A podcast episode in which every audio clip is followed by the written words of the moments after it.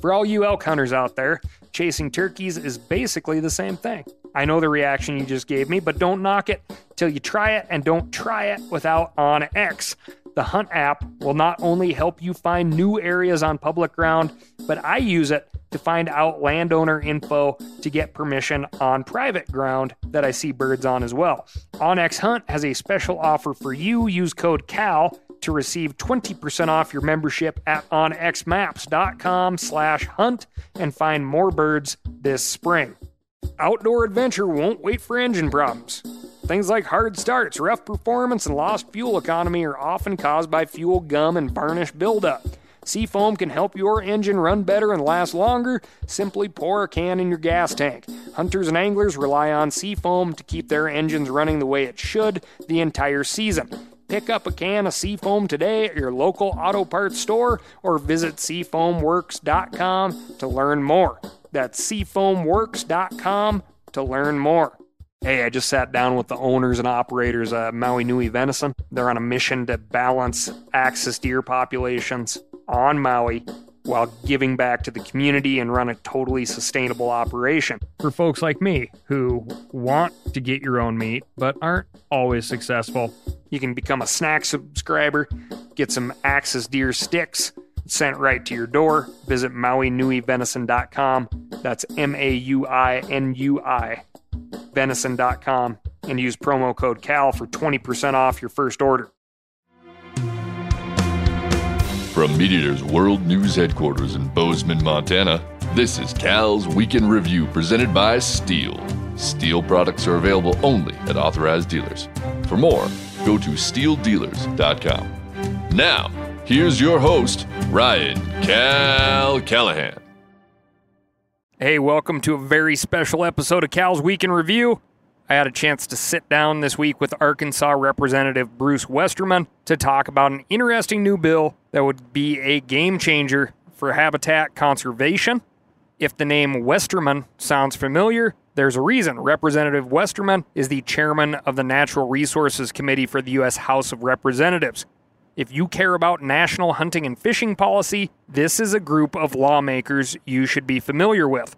The Natural Resources Committee handles many of the bills that deal with outdoor recreation, habitat conservation, and many of the other things that affect the critters we love to hunt and the places they live. As the chairman of the committee, Representative Westerman controls when they meet, how often they meet, and the bills they consider. One of his priorities this year is a new bill dubbed America's Wildlife Habitat Conservation Act. I'll let Representative Westerman explain the details, but here's the bottom line. This bill would authorize $300 million every year to state governments to allow them to better enact their wildlife action plans. These plans are targeted at species under threat of being listed as endangered, but the habitat work that would be accomplished would benefit all wildlife. So, without further ado, here's my conversation with Representative Bruce Westerman. All right. Well, Cal's Week in Review. Uh, we are joined today by Bruce Westerman, who represents Arkansas's 4th Congressional District in the United States House of Representatives, where he serves on the Committee on Transportation and Infrastructure and as chairman of the Committee on Natural Resources. Because we value your time, we're just going to get right into it. And we like to help break down where we can how government works for our listening audience here. So, would like to just ease in with everybody's probably heard the phrase, and now the bill's in committee. what the heck does that mean? Well, it means the bill's been filed, and its first step that it's got to get through is to get through committee.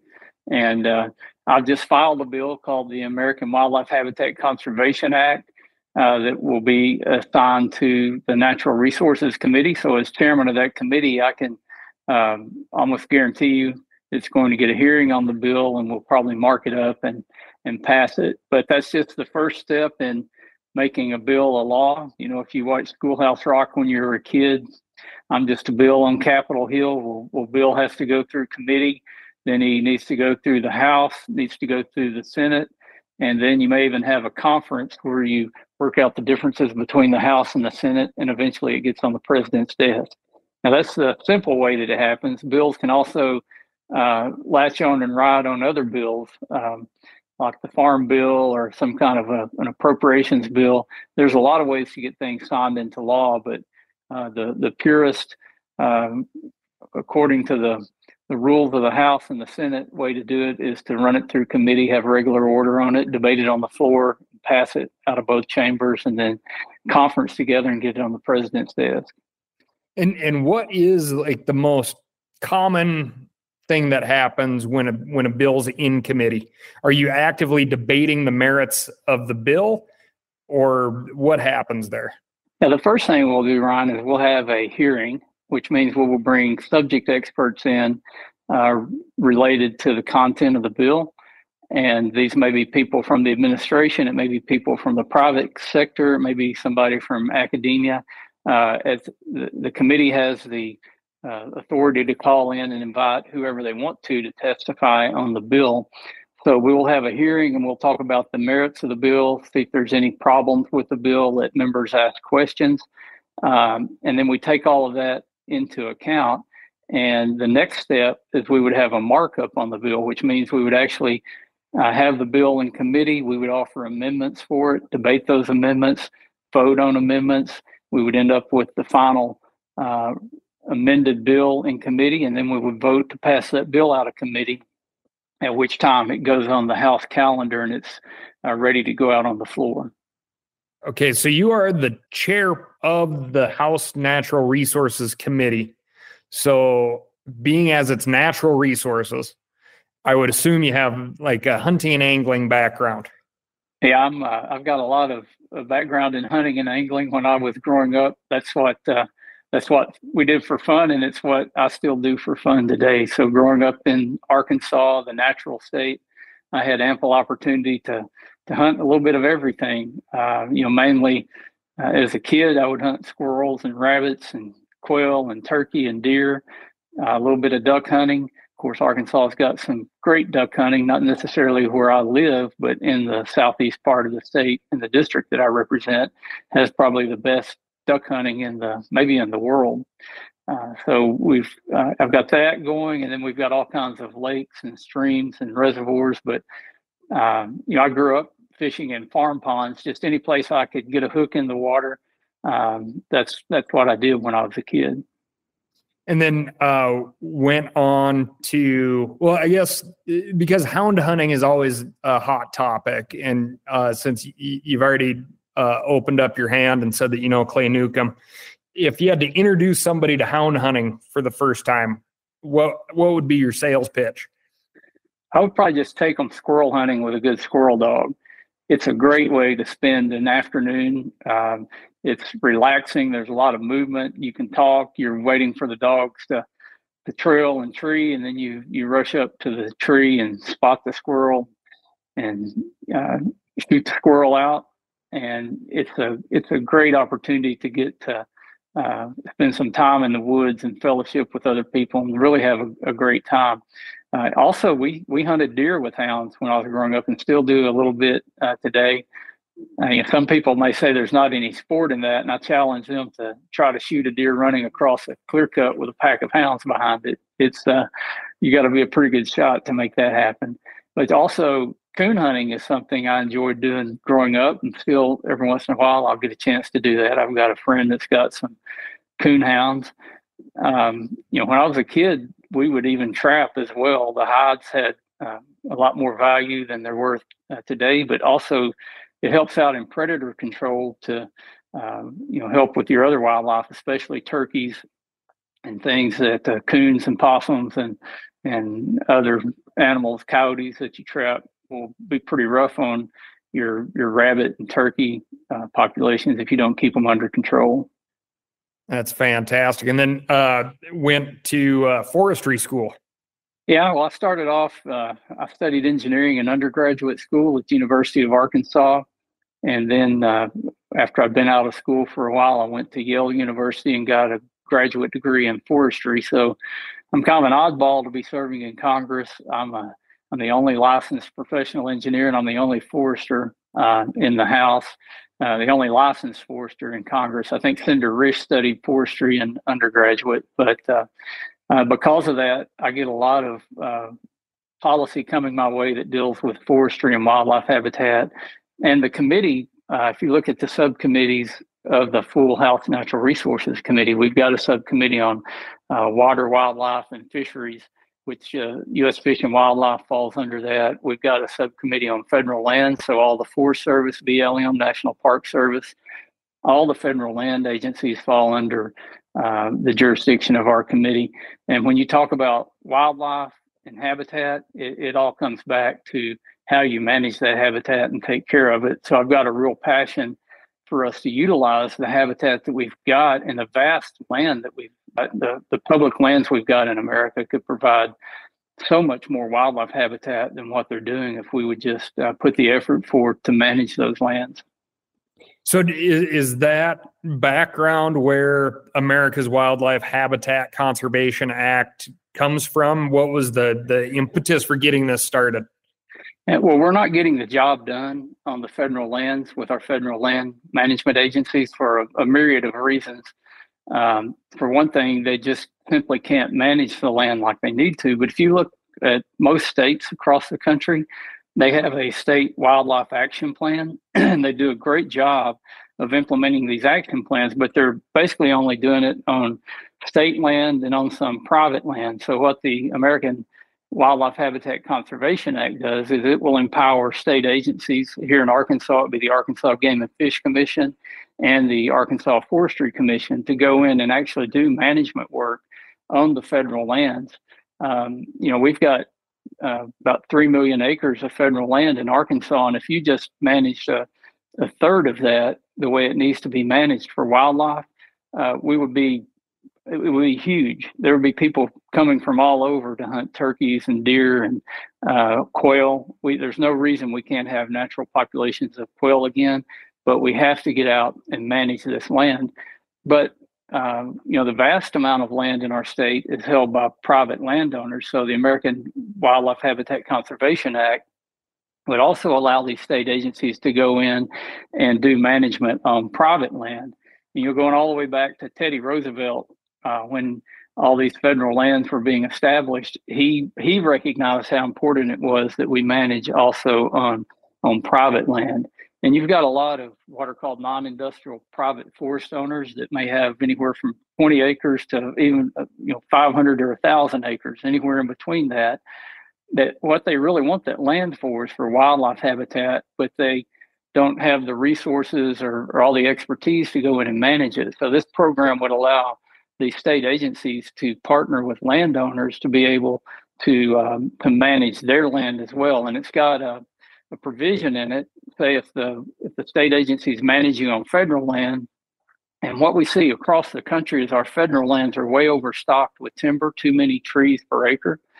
So we need to, to basically thin these forests and then do controlled burns and it will it will work magic on wildlife habitat when we do that. So if the state agency does that say on the Ouachita National Forest here where I live then the timber that they thin out they'll be able to sell that timber and keep the proceeds to go do more management work on on additional land. So it will only take some seed money from the federal government uh, to get these agencies uh, up to speed and get things moving uh, and when you look at private land, say uh, say a landowner had 80 acres and he wanted better wildlife habitat on it, he could call the state agency and say, "Look, I've got this land. Uh, I don't know how to manage it, but I heard you've got a program where you can come in and manage it." And the state agency would do the same thing. They would look at it and say, "You know, the prescription you need is to to thin your timber, to introduce some uh, control burns, maybe put some food plots in." And uh, with the private individual, when they sold the timber, they would just keep the proceeds that would cover the cost to do the work, and then the landowner would get to keep the remaining proceeds. Or if there wasn't enough timber on there to pay for the cost of the land, then the uh, the landowner could pitch in uh, to make up the difference to get the management work done. And the thing about this is, once you get this going, uh, you can come back every 10 years or so and harvest more timber and do more management so it would be perpetual in, in a funding mechanism uh, to create better wildlife habitat. And also, the states could just use the money to go out and do management on land that's not necessarily going to produce a uh, uh, any kind of revenue to keep funding the program. Uh, we've got a lot of green tree reservoirs here in Arkansas, and actually, there needs to be some timber thinning done on those. But some of the things where you build structures and levees, uh, that's not necessarily going to generate uh, revenue uh, to go back into the, the fund. But it's, what it's really doing is empowering state agencies to manage on federal land and private land uh, to increase wildlife habitat. And I was guessing we were going to get to uh, the subject of burning, both because of your background and uh, the fact that you live in Arkansas, where the, the Southeast uh, is incredibly effective at, at uh, burning timber ground compared to the West out here. So is, is that one of the the issues that you can point to when you you say like the ineffectiveness of federal management? Yeah, and um, you know, burning is is so good for wildlife habitat, and it's been proven over and over again.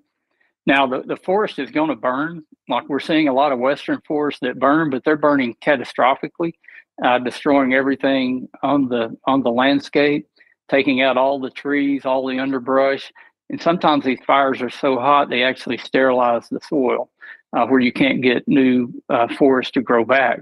Um, I'll just I'll give you an example here in Arkansas on the Ouachita Forest, and this was done by the Forest Service. It's just not being done at a large enough scale, but they implemented a program many years ago to create habitat for the red cockaded woodpecker, which is an endangered species. And uh, you know they went back and researched uh, the records of when the earliest European explorers came through this area. And in their journals, they wrote you could ride through the forest at full gait on a horse. Well, the, the forests are so overgrown now, you'd have a hard time leading a horse through some of these forests.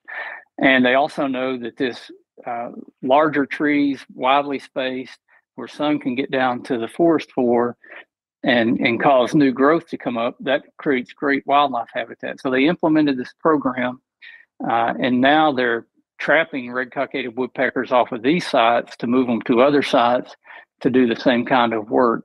And what they found was when they opened it up and did the controlled burns, that there was a seed bank in the soil that was probably over 100 years old that sprouted up. They had all kinds of new uh, early uh, successional habitat that came up. Uh, species that all kinds of animals like. So they saw an increase in plant biodiversity. They saw the number of red cockaded woodpeckers increase. They saw an increase in songbirds, uh, more wild turkey, more deer, more rabbits, and more quail, which we're losing our quail population uh, in Arkansas as well as other parts of the country. So you had a, a, a couple of points in there that I, I, think would be great because obviously we want to talk about the classic question of, of how do we pay for it? But then we also want to hit uh, Recovering America's Wildlife Act as well. And I think that mention of the red cockaded woodpecker would be a, a good way to kind of talk about that legislation that is out there and um, what some of the, the differences are, or if you see um, your bill as something that could run in parallel or you know how how you see both of these bills working together or apart for that matter? Yeah. Uh, america's wildlife habitat conservation act is a different approach than than the bill that's been floating around in congress called recovering america's wildlife act or rawa and uh, you know, there's some problems i've got with rawa i like the idea behind rawa to to do what we're doing with uh, America's Wildlife Habitat Conservation Act, and that is to get more state agencies involved in the management. Uh, but, but RAWA has a huge price tag to it. Um, and, you know, when you say recover America's wildlife, I really don't know what that means. I can tell you what how you recover wildlife is you fix the habitat. Um, until we fix the habitat, we're not going to be able to uh, recover wildlife. We're not going to be able to have more um, protections for endangered species. It all comes back to, to habitat, and the focus on um, on my bill is to really hone down to uh, where the rubber meets the road, and that's getting out and doing the work on the habitat.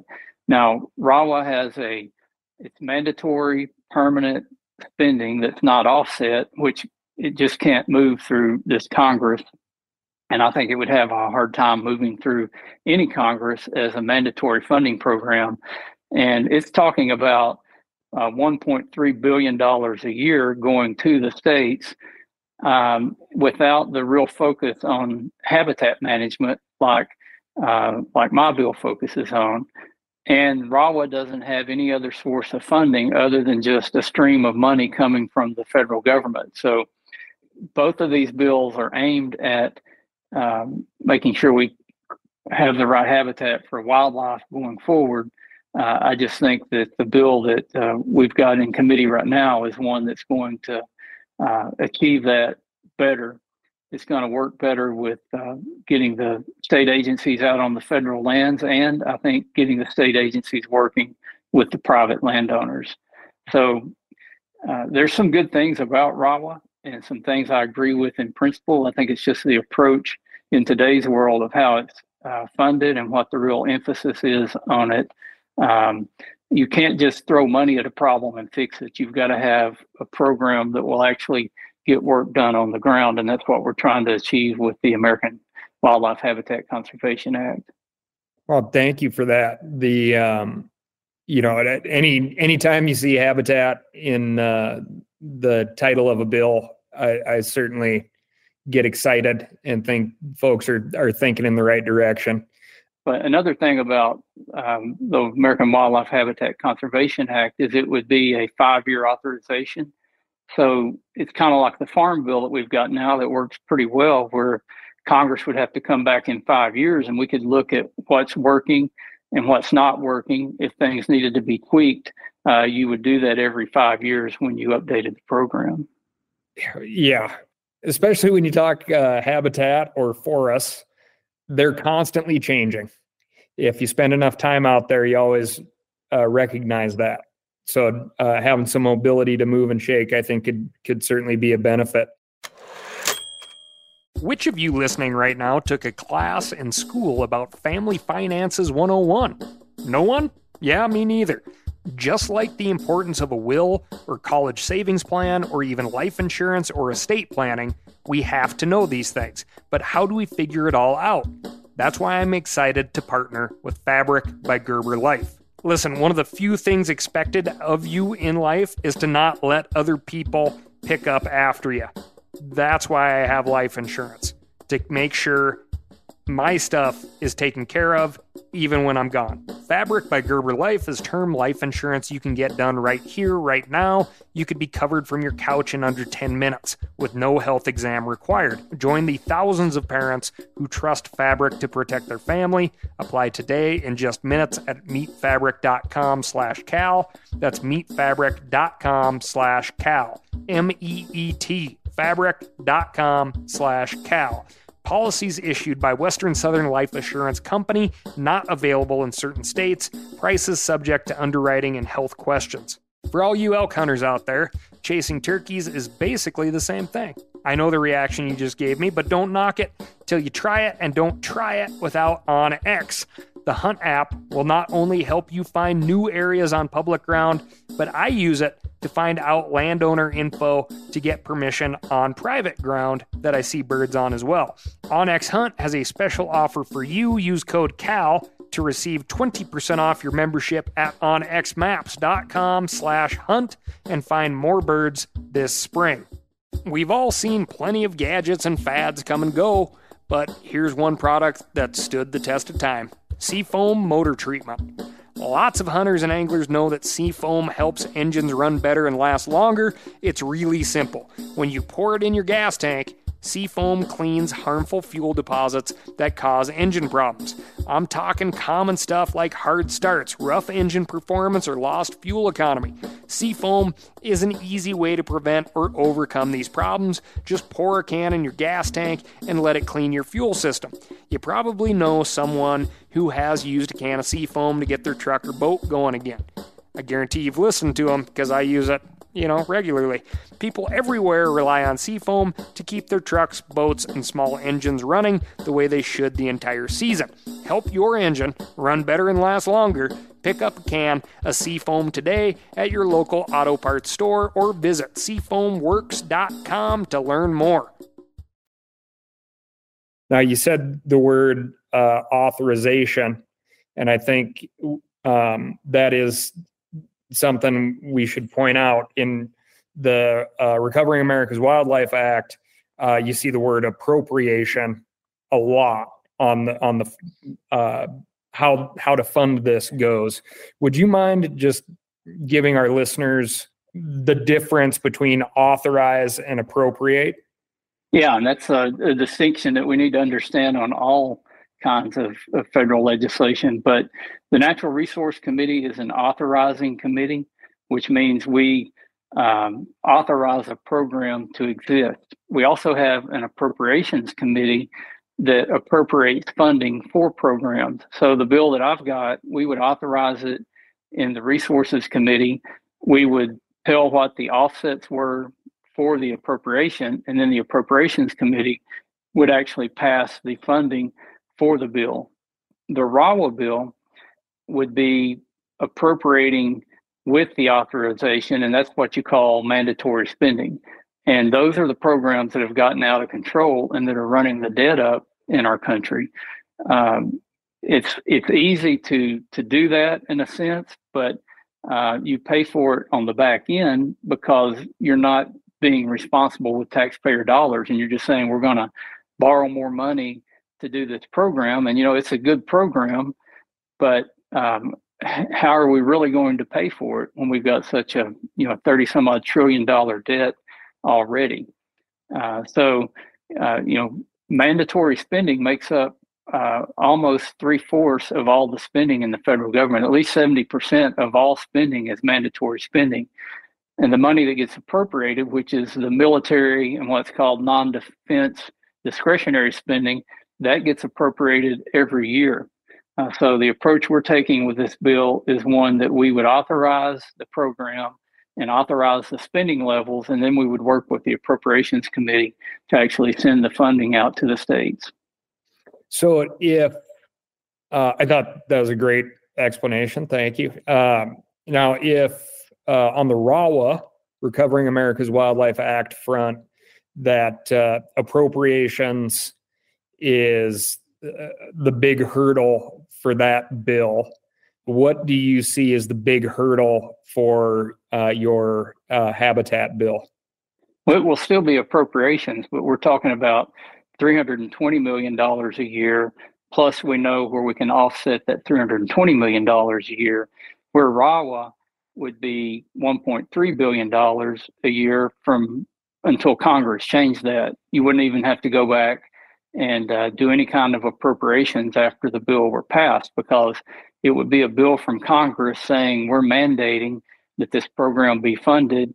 And it doesn't say where the money's coming from. It's just saying to the administration to fund this program. And uh, with my bill, with an appropriation, you get to look at it every year and see if it's being effective or not. You can increase or decrease the appropriation accordingly. Uh, but with RAWA, it would be a one time deal where the bill was passed, and until Congress came back and said, we're not going to fund this anymore, it would be permanently funded uh, for as long as the United States government uh, stays intact. So um, you got to do a lot more work and really stay on top of these programs when you're actually going through the appropriations process and when you just say, okay, states, we're going to send you $1.3 billion a year into perpetuity and it's not going to be offset and it's going to be there every year. So, uh, you know, I think it's more fiscally responsible to have a program that gets reviewed every five years and the appropriation has to go through the appropriations committee every year. And and uh, where you're at right now, what what do you think the the pushback is going to be on uh, the, the habitat bill? I really don't think there should be a pushback because we've identified offsets for the appropriation. Um, I think if there's a pushback, I think it'll just be politics with us being an election year. Uh, but I'm still planning to to have a hearing on the bill, pass the bill out of committee, and hopefully be able to move it uh, through Congress, and we can start getting this work done on the ground to actually help uh, the the habitat, uh, which is as we already talked about, is the key in getting more wildlife. Is um, you know, it's like the the baseball movie. If you build it, they will come. If you create habitat, wildlife will come to that habitat. That's right. Field of Dreams. Uh, you know, it's yeah. very appropriate for um, upland bird hunters, whitetail hunters, everybody. Um, yeah, uh, I can see it right now. Where are you at on uh, co-sponsors? I think we've got about 20 co-sponsors right now in the House, and we just filed the bill last week. I think we'll probably pick up more co-sponsors as we, as we move through the process. I've talked to a lot of my colleagues on the other side of the aisle about co-sponsoring it, and uh, uh, they've been reluctant to do that so far. I think is because they're pushing for RAWA, and they see this as a threat to RAWA, which really, um, if if they can get RAWA passed with the funding at some point down the road, the two could probably work in conjunction. But um, you know, the, the goal is the is the same overall, and that's to uh, increase the amount of wildlife uh, in America. But to do that, it's going to have to be focused on habitat. And we're, we're also another component of the American Wildlife Habitat Conservation Act is we would partner with tribes. There's a lot of tribal land, and tribes do a pretty good job of managing their land. I was out in New Mexico with the Mescalero Apache, and they've got some of the most beautiful um, ponderosa pine uh, habitat out there I've seen anywhere. And they've also got monster elk that are on that reservation. And these tribes know how to manage the land. Uh, and oftentimes their land gets destroyed because the BLM or the Forest Service is not managing their land and it, it catches on fire and gets over on the, the tribal land. So we want to give tribes that same authority to manage on the Forest Service and on the BLM as we're giving state agencies the authority to do. And and would the the state or the the tribal authority would they be putting in for uh, bids for that management or yeah i think that's how it would work. So you would actually see a growth in the private sector. Um, you you're going to need uh, people on the ground doing the work. And if you've got the state agency coordinating that they're going to have contacts with uh, with loggers with other people who uh, do controlled burns and those sort of things. And they'll have a, a pool of those resources, even consulting foresters and consulting wildlife biologists that they would uh, probably employ to go out and do a lot of this work on the ground. So I think you would see a growth in the private sector as well because of the people that you would need to actually go out and do the work. And same thing with the tribes. And you know, some tribes have their own crews that do the work but uh, we're talking about enough work here that it's going to take more people and more equipment to actually get it done. When you talk about uh, some of the, you know, the the federal inability to manage, what uh, what does that stem from? I, this is obviously a in your experience type of question.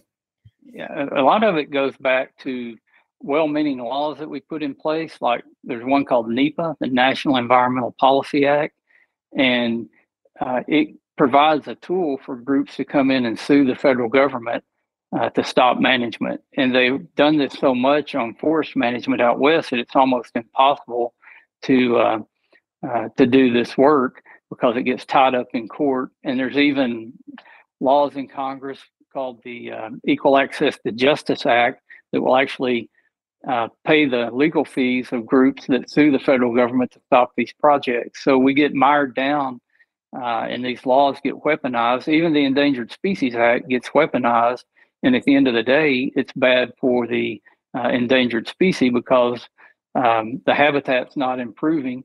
And um, you know, I think some of this stuff. I know the laws were well-meaning when they were passed, but I think there are groups that have figured out how to make money off of um, saying they're doing something that they're they're really doing just the opposite. They say they're protecting the environment, say they're protecting the wildlands, and at the end of the day, what they're doing is more harm than good. So the the state agencies would have uh, be able to use existing what are called categorical exclusions on the federal lands that are already there in place uh, to do the management for wildlife habitat, and uh, they would be able to work with their federal partners to do that uh, that actual work on the ground, and hopefully insulate them from a lot of the uh, the lawsuits and everything that stops the federal agencies from getting work done. You bring up a good point there. The um, preservation versus conservation uh, conversation. Uh, often, it's it's an odd thing when when people or groups request a level of preservation that that actually doesn't really exist in nature, right? So, like yeah, you, said, you go back through that seed bank, you can see how often those seeds were generated, and especially if they're generated by fire, that preservation mindset can be just as damaging to wildlife um, as uh, some of the things that I think some of these groups are trying to prevent. So. Now you're you're spot on, Ryan. And I, I've got a saying. I say preservation is for pickles, and conservation is for critters.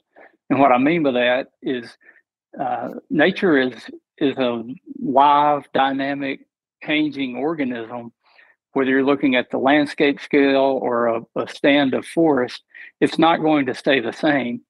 And the only way you can preserve that, which means to keep it in its current state, if, if, if when you talk about nature, you pick a cucumber and boil it in vinegar and you preserve that cucumber as a pickle. But you can't do that uh, and have the wildlife habitat uh, like we want. Uh, conservation is where you you use what you've got and you leave it in better shape for the future generations. Um, that's what forestry management is. Is it's always focused on the future and leaving the forest in a better shape uh, than when we found it. And when we have healthy forest, we get better air quality. We, we get better water quality, which is also wonderful for fisheries. Uh, we get better wildlife habitat. We get better places to recreate. Uh, it's a winning situation when we take care and we're good stewards of the land that we have. And this idea that we can go out and lock it up, put a fence around it, and just look at it, it doesn't work that way. The trees are going to continue to grow. They're going to start competing for sunlight. They're going to compete for moisture and nutrients. And they're going to uh, get weak, and insects and disease will attack them. And it just makes a, uh, a tinderbox for when the fire comes through. And we've seen that over and over and over on our forest, especially in the West. Uh, there's a much better way to do it uh, that will be good for all those things that I mentioned. And as uh, hunters and fishermen and conservationists uh, and as environmentalists, we would have a much better situation if we would just take care of these federal lands and our private lands in a way that they should be taken care of. I don't think we realize how much more wildlife and game we could have in this country if we were to be if we were managing the lands that we have appropriately. If the folks listening would like to get involved, uh, is there a way for us to do so now, or are we going to wait until uh, this bill hits committee and and maybe folks can write committee members in support of or comment on? No, it's it's never too early to start advocating for good legislation. So, uh, wherever you are across the country, if you appreciate uh, good wildlife habitat, I would encourage you to reach out to your uh, members of Congress, to your senators, and encourage them to get behind this bill.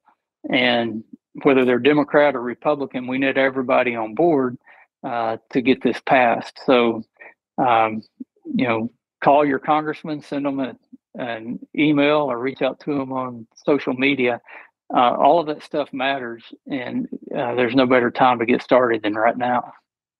Speaking as a representative that's probably received an email or a phone call or two, what uh, what's the most effective way to reach out to uh, our elected officials? Well, you can um, you get on a browser and just uh, you can type in where your your state is and ask who your congressman is, and uh, you know it's easy to find who your representative is. We all have websites, we all have social media, and we all have phones that go to our office, and all of that information is readily available on the internet. So uh, there's no excuse for for not reaching out if there's something that you're passionate about, and it does make a difference. Well, that's you fantastic. Can, if, if uh, you're my constituent, you can reach me at uh, westerman.house.gov. Uh, that's our, our website. We also have a Natural Resources Committee website, and uh, I've, I've got all the social media platforms out there as well. Excellent. Well, you heard it here, folks. Thank you so much, uh, Representative Westerman.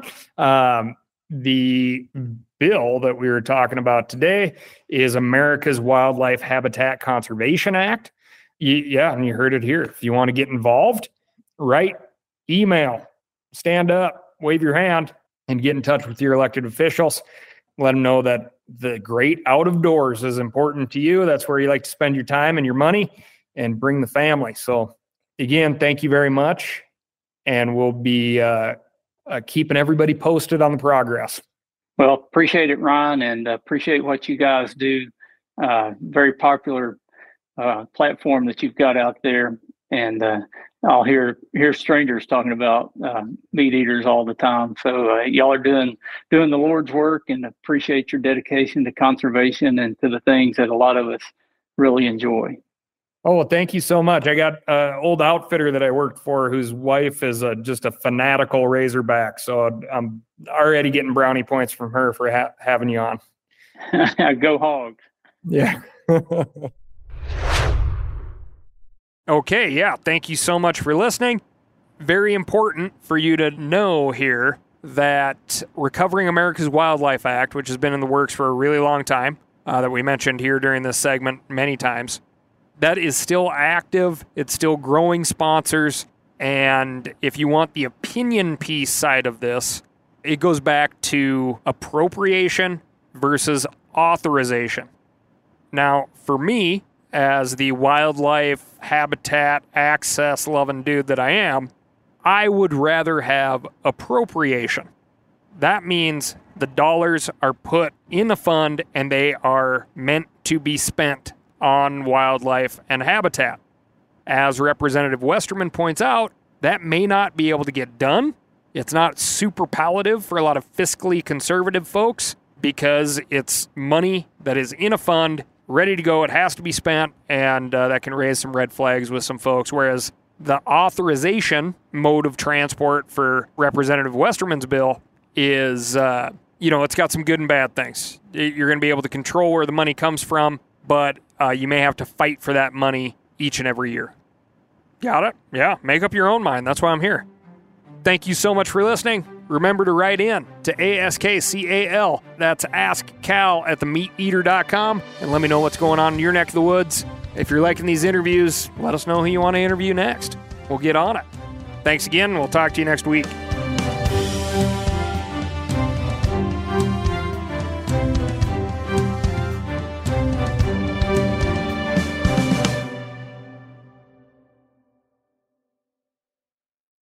Outdoor adventure won't wait for engine problems.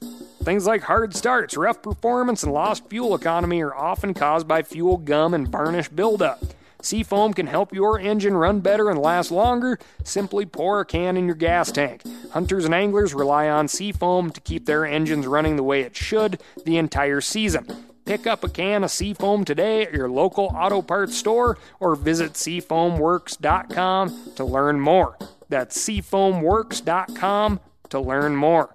Hey, I just sat down with the owners and operators of Maui Nui Venison. They're on a mission to balance axis deer populations on Maui while giving back to the community and run a totally sustainable operation. For folks like me who want to get your own meat but aren't always successful, you can become a snack subscriber, get some Axis deer sticks sent right to your door. Visit MauiNuiVenison.com. That's M A U I N U I venison.com and use promo code CAL for 20% off your first order.